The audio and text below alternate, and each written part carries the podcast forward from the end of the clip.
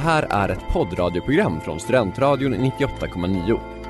Alla våra program hittar du på studentradion.com eller i vår mobilapplikation Studentradion 98,9. Av upphovsrättsliga skäl är musiken förkortad.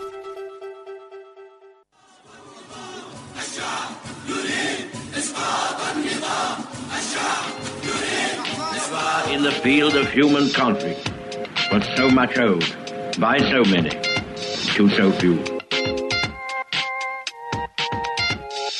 Utrikespolitik. Det är inga pajaskonster. Det är inte hä-hä. hep hep.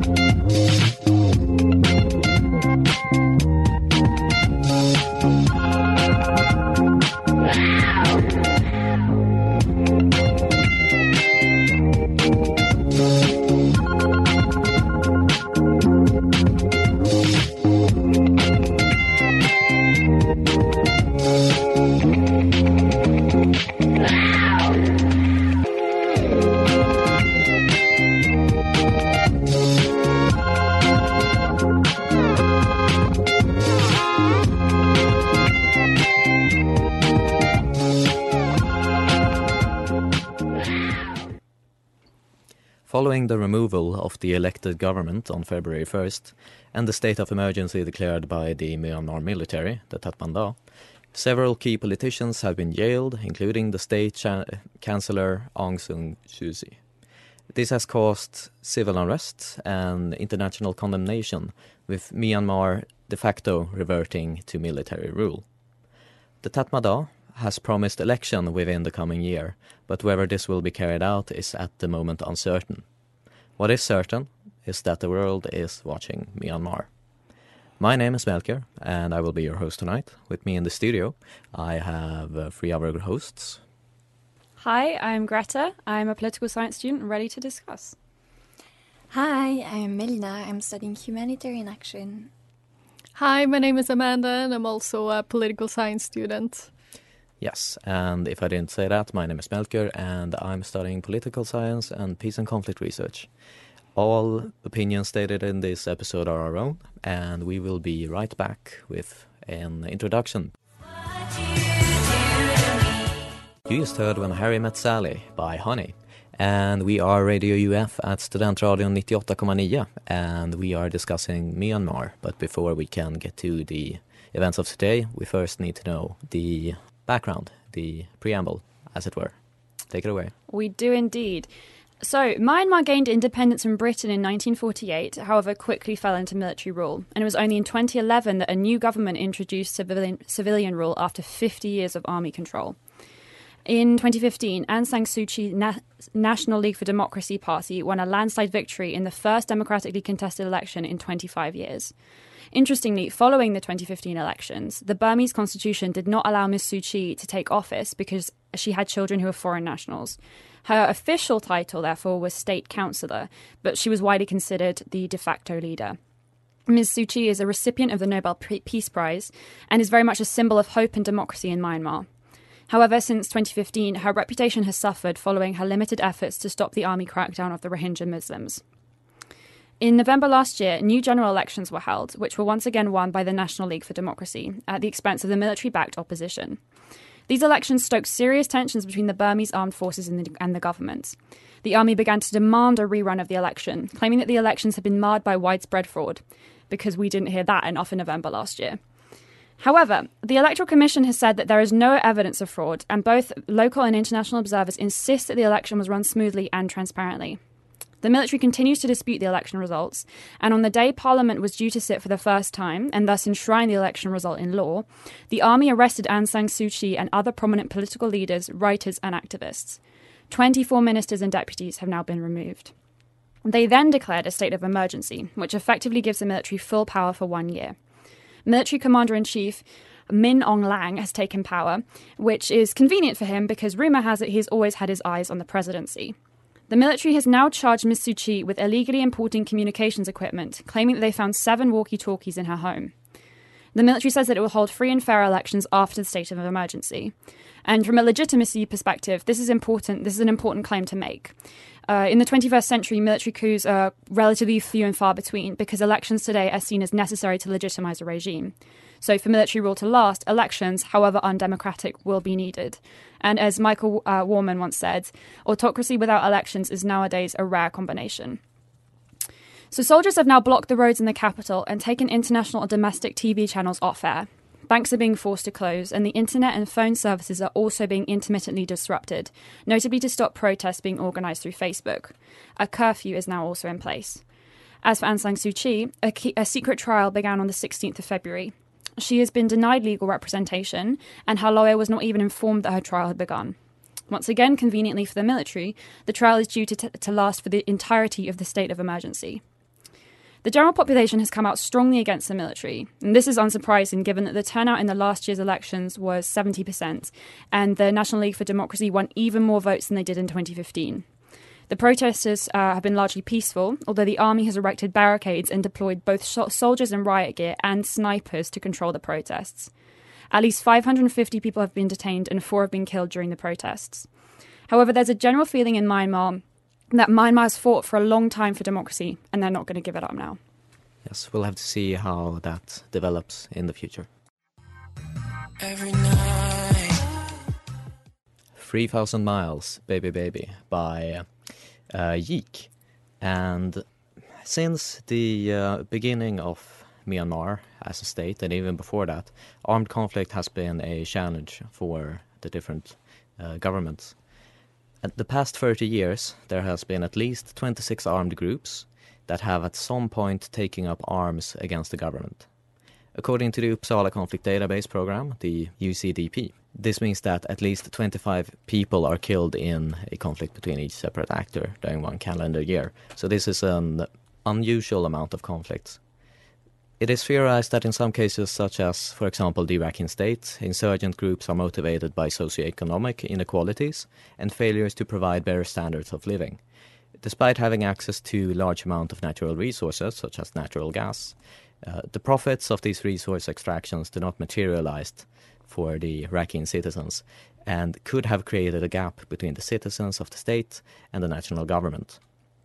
Some citizens now blame the government for the economic conditions, and this could be an explanation for the existence of armed groups such as the Arakan Army and their continued campaign for regional self determination and semi independence. Similar patterns exist in other parts of Myanmar, for example, in the north, where the Kachin states have the Kachin Independence Army uh, as an opponent to, go- to the government. And several of these conflicts have been put on hold, at least among the smaller groups, by the previous government after a very ambitious peace plan and a ceasefire. But this plan has now been disrupted, and with the recent events going on, it is possible that these ceasefires and negotiations will be uh, blown off. Many of the groups did in the past and still do seek regional self governance, and there is a risk that they now could see um, previous peace deals as invalid, um, or they could see the new military as a threat, or reverse, the military can see them as a threat. And this is very disconcerting because uh, these conflicts are very difficult to end since the situation in the states, um, the socioeconomics within the states create a strong reason for people to join armed groups. They do not see a democratic way to solve these issues as viable due to previous administrations. And they also have a strong founding secured, either via diasporas or allegedly connections to criminal enterprises. And as long as democracy is uncertain within Myanmar, I believe that these conflicts will continue. And in order to solve these conflicts, there really needs to be a convincing argument that change can be achieved by negotiating and democracy. But with the current situation, I do not think that the uh, armed groups view that as a possible alternative. Therefore, we could unfortunately see a continuation of conflicts within Myanmar and even an escalation.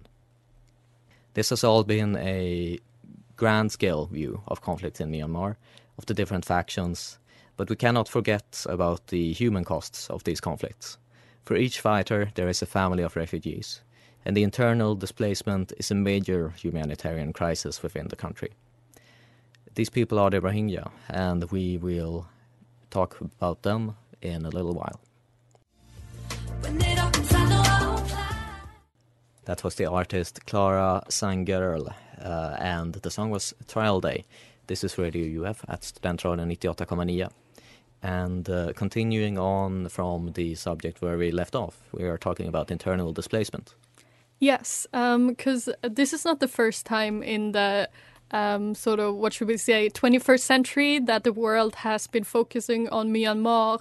Uh, Myanmar gained a lot of international attention in the 2010s as well. Um, then it was mainly because human rights organizations alarmed the world about the torture, rape, and persecution of the Rohingya. Um, uh, Rohingyas, uh, which is the um, Muslim minority population in Myanmar, whereas the um, majority population um, are uh, Buddhists in the country.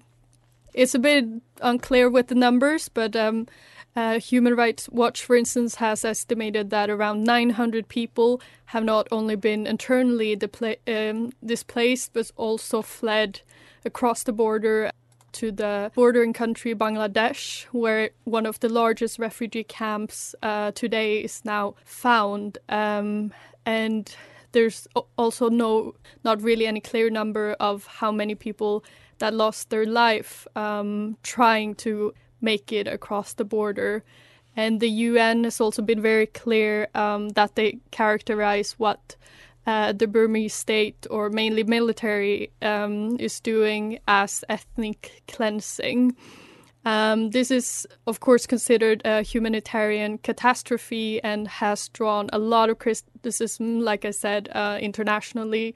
Uh, satellite pictures over time, they even show how villages where mainly Rohingya people used to live have just been burned down or completely destroyed by bulldozers you know, experts believe that this has been a tactical move from the military side as the Rohingyas will then um, not really have anything to come back to if they try to return um, to Myanmar. And Human Rights Watch also underlines how the government, with Aung San Suu Kyi as their state chancellor, has been. Um, you know, trying to disguise this from the world, or at least they really consider that she hasn't done enough to prevent this, which obviously has made her sort of a contested uh, leader, at least um, abroad. So she she refuses all of this. Even um, she even refused this happening, even when she was called for a genocide hearing at the International Court of Justice in The Hague.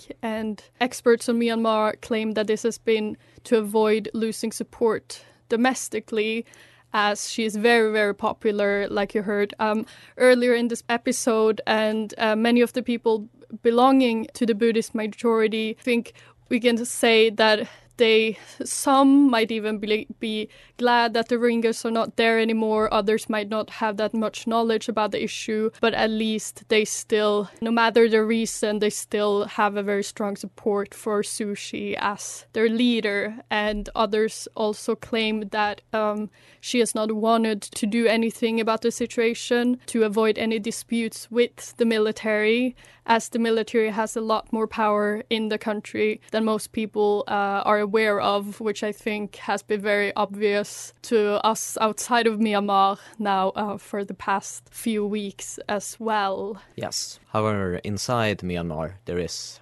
opposition and there is unrest, which we will get back to in just a second.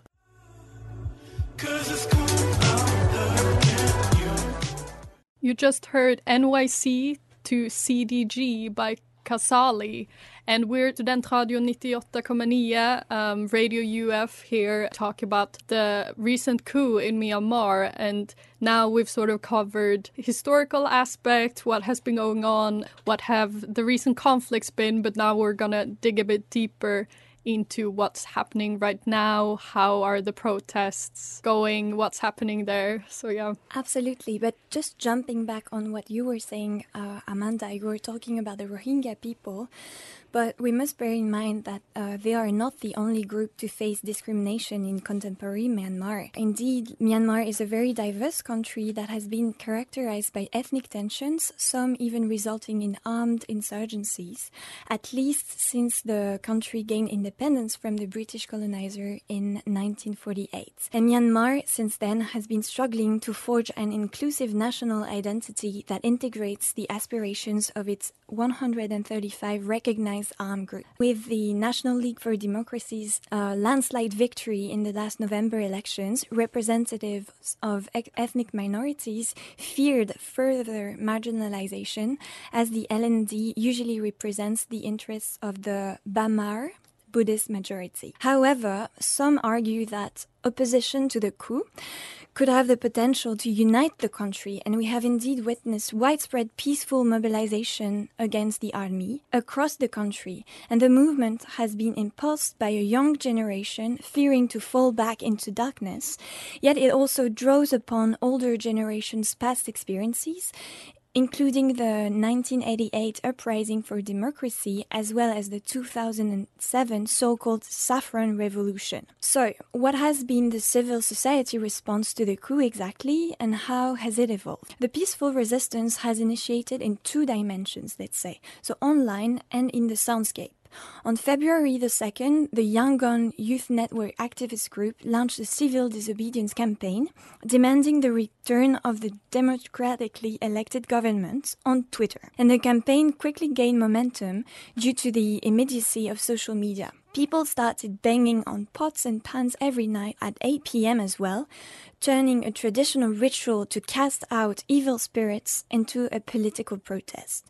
And then, on the 4th of February, a small group of protesters started marching in the streets of Mandalay, chanting anti-coup slogans and raising three fingers, a salute taken from the movies The Hunger Games that symbolizes resistance against injustice and oppression. And the next day, teachers and public service officers joined the contestation, refusing to go to work until the democratic government was restored. And even state owned propaganda channel staff and police officers joined the movement. On February the 6th, thousands of people were taking up the streets in Yangon despite internet shutdowns. And as protests intensified, and spread throughout the country, so does the civil disobedience movement. A general strike was even declared on Monday, the 22nd. And so, what is the reaction to the mobilization? Well, the army has escalated the force used against civilians. Starting with water cannons and rubber coated bullets to contain the protests, it then opened fire on a crowd last Saturday in Mandalay, killing at least four people. It also imposed a curfew and deployed troops and tanks in the major cities. Moreover, um, internet access has been blocked several times, partially or entirely. And that takes us to an issue that has been talked about a lot. What is the role of social media here, especially after Facebook has banned the military from using Facebook and Instagram today? While such networks have been crucial in mobilizing people and sharing information, a professor of peace and conflict research at Uppsala University called Ashok Swain warns against putting too much emphasis on their importance. And he said that thanks to social media, protests become bigger, they attract international headlines. But does that mean that they become successful? Mass mobilization and media coverage alone are not sufficient. What is needed in Myanmar is a regime under international pressure. And that takes us to the whole like, question of what the international community can do and so on. Exactly, and we will be right back discussing that afterwards. Thank you.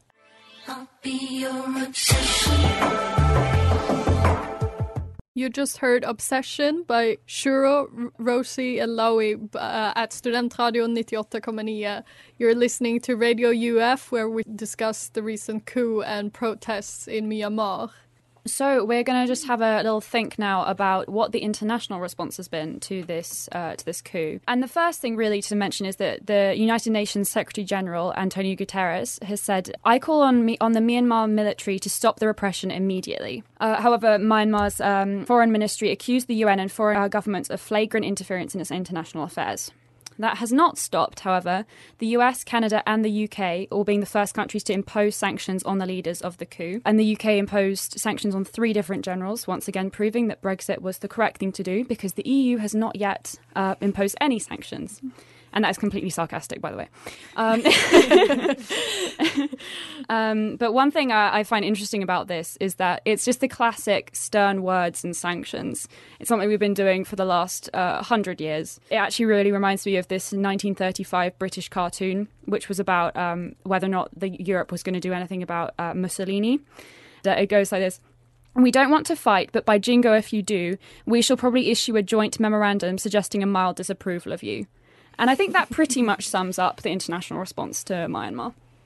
Yeah, definitely. I think uh, it, lo- it, seems like the EU has also, you know, realized that they should do something as well, as they like to consider themselves uh, one of important world powers uh, these days. Um, so they have, um, like, the foreign ministers has also now agreed that they will put sanctions uh, on Myanmar and even withhold some development aid. So yeah, it seems like more and more people are sort of joining this sanction uh, club. But I think um, a really good point uh, that Melina had in our break was that you know we need to make sure that it's not about that we're not punishing the people of Myanmar, we're punishing the military. Do you want to add something to that, or? Mm, not exactly, but what you just said, like thinking about the humanitarian costs and so on, made me like wonder whether this coup was likely to spur like further displacement in the neighboring countries, for instance, Thailand. I wonder, what do you guys think? Yeah, it's possible. I think it depends on how how the process continue. If there is um, a really intense crackdown, and if depending on how the situation develops, there can definitely be more displacement within the country. That's my observation of it. Yeah, because that's like really weird at the moment. Like I feel like the the international community is holding its breath, like wondering whether there will be a military crackdown or not, and like tanks have been deployed and stuff, but no one really knows what's going to happen. Yeah. And I think if the military wants to keep going, then uh, I'm not entirely sure how the uh, rest of the world would respond. Like more sanctions, perhaps, but um, then again. Well, I think what will be interesting to keep an eye on is what China decides to do, because China definitely doesn't want a load of instability on its borders, but at the same time, they also don't want a democracy. And it's definitely easier to control Myanmar through its military leaders than through a democratic government. And what one thing that's definitely been interesting to me is how happy the protesters have been to go against China. It's a very powerful neighbor, and they've been calling them out very happily, which I think just goes to show that um, the protesters mean business and they, they do genuinely want their democracy back. They're not afraid of any of the outside powers and what they might be able to do. Definitely. We will be back with more in just a second.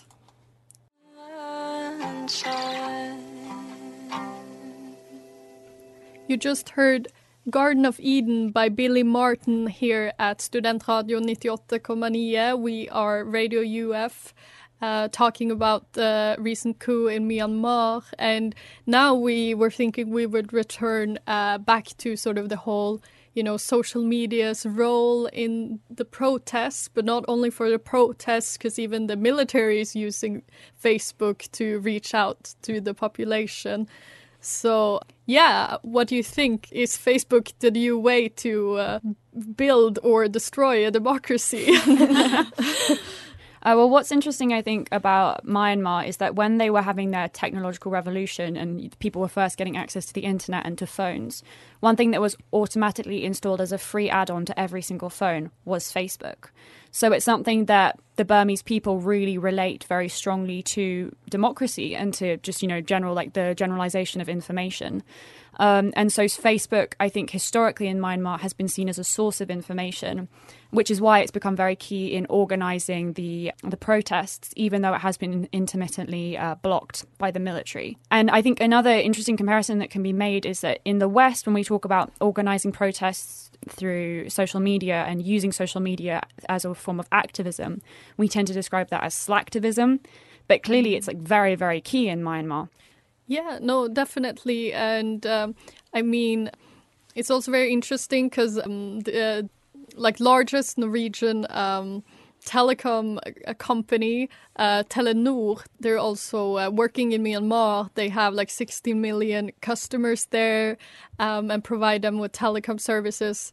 But they have also been, um, at least I previously, shutting down Facebook on their sort of telenetwork. Um, which I, yeah, it's been very disputed um, uh, in Norway, and I think it should also get a lot more attention than it has, um, considering uh, what we've talked about, what a major, major role uh, Facebook plays in this protest, in these protests and demonstrations. Yeah, I find it so interesting because it seems to me that nowadays, like big social media companies are urged to like take a stance and like take their moderating role seriously because like before Facebook was like, oh yeah, we're neutral, like we cannot really uh, influence the content that has been produced, blah blah blah blah blah. But today they actually like decided to block the accounts linked to the military junta, and I yeah, like we can relate that to what Twitter did with like Donald Trump as well by like suspending its account and stuff. And I feel like now people have realized that these social media are actually like a huge power. And these social media have realized that and also have realized that they have to play like a moral role as well. Yeah, indeed. I think it's related partly also to, uh, for example, in the US, they've been looking at whether or not they can treat social media companies as a publisher. Um, and make them responsible for what their users put online. And I definitely think there's the, this past year we've seen an increase in social media sites taking responsibility for what's put on their websites, and there's been an increase in pressure with regard to that as well. And definitely, like you brought up, Amanda, with the Norwegian telecoms company, um, people are demanding that that these that these companies actually take responsibility for what what is on their sites and what people use their sites for. Yeah, no, definitely. Um, really interesting discussion, but we will be back after just a short song.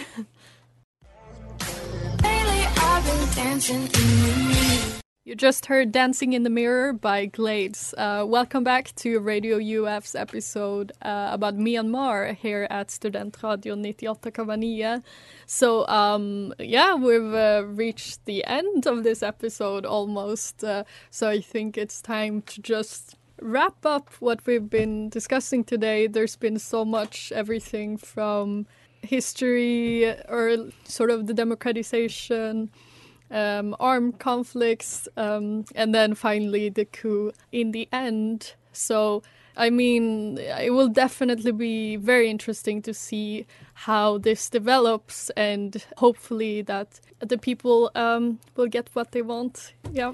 Yeah, I mean, I I think coup as as we said earlier, coups in the nowadays they are much more unsustainable because uh, social media, everyone can know basically everything as long as they have an internet connection, and um, there's power in the people basically. When there is large enough movement to a change, that will probably happen sooner or later. And the only question is whether or not the people that oppose that have enough power to do it. Definitely. One thing um, I've been thinking about a lot lately, I've been reading a book by um, Václav Havel called The Power of the Powerless. Uh, and that's a really nice book just to talk about the power of civil society and what it is to be in opposition. Uh, and for him, he describes the idea of opposition as not necessarily defining yourself in relation to the government and to the um, the incumbents, but rather into just like living your own truth and just living your life as you would like to live your life. And I think that's a really interesting idea. And should should the military rule continue, um, there are many there will be many opportunities for the people of Myanmar to uh, to try and live their truth, which perhaps sounds very cringe, but uh, I think the idea behind it is is very genuine in the sense that there are many small ways that civil society can stand up and uh, and and yeah, you know, try fight for their democracy. Yeah, absolutely, absolutely. And I mean, when we think about like civil disobedience and uh, peaceful resistance and, and so on, we often talk like think about sit-ins, but there are actually like so many ways to peacefully resist oppression. I recently read a paper that yeah was combining all these, and I think there were like 198 ways to resist peacefully. Wow. So Wow. yeah. Yeah, no, definitely, and I think um, there will be a lot more um, that we'll see um, already now. You know, with them going in so strongly for being um, peaceful in their protests, sitting out in the streets. You know, with their pots and pans, uh, hitting them, and sort of showing that you can fight without using arms or being physical. Or yeah, Yeah, let's hope for the best and hope for a peaceful resolution. Yes, and thank you so much for listening, and thank you so much, guys, for coming.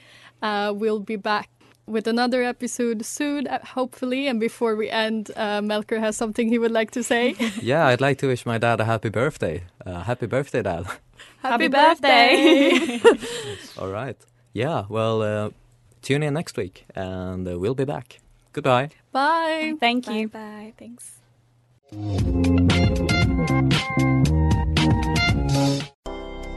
Det där var en poddradioversion av ett program från Studentradion 98,9. Alla våra program hittar du på studentradion.com eller i vår mobilapplikation Studentradion 98,9. Att lyssna fritt är stort, att lyssna rätt är större.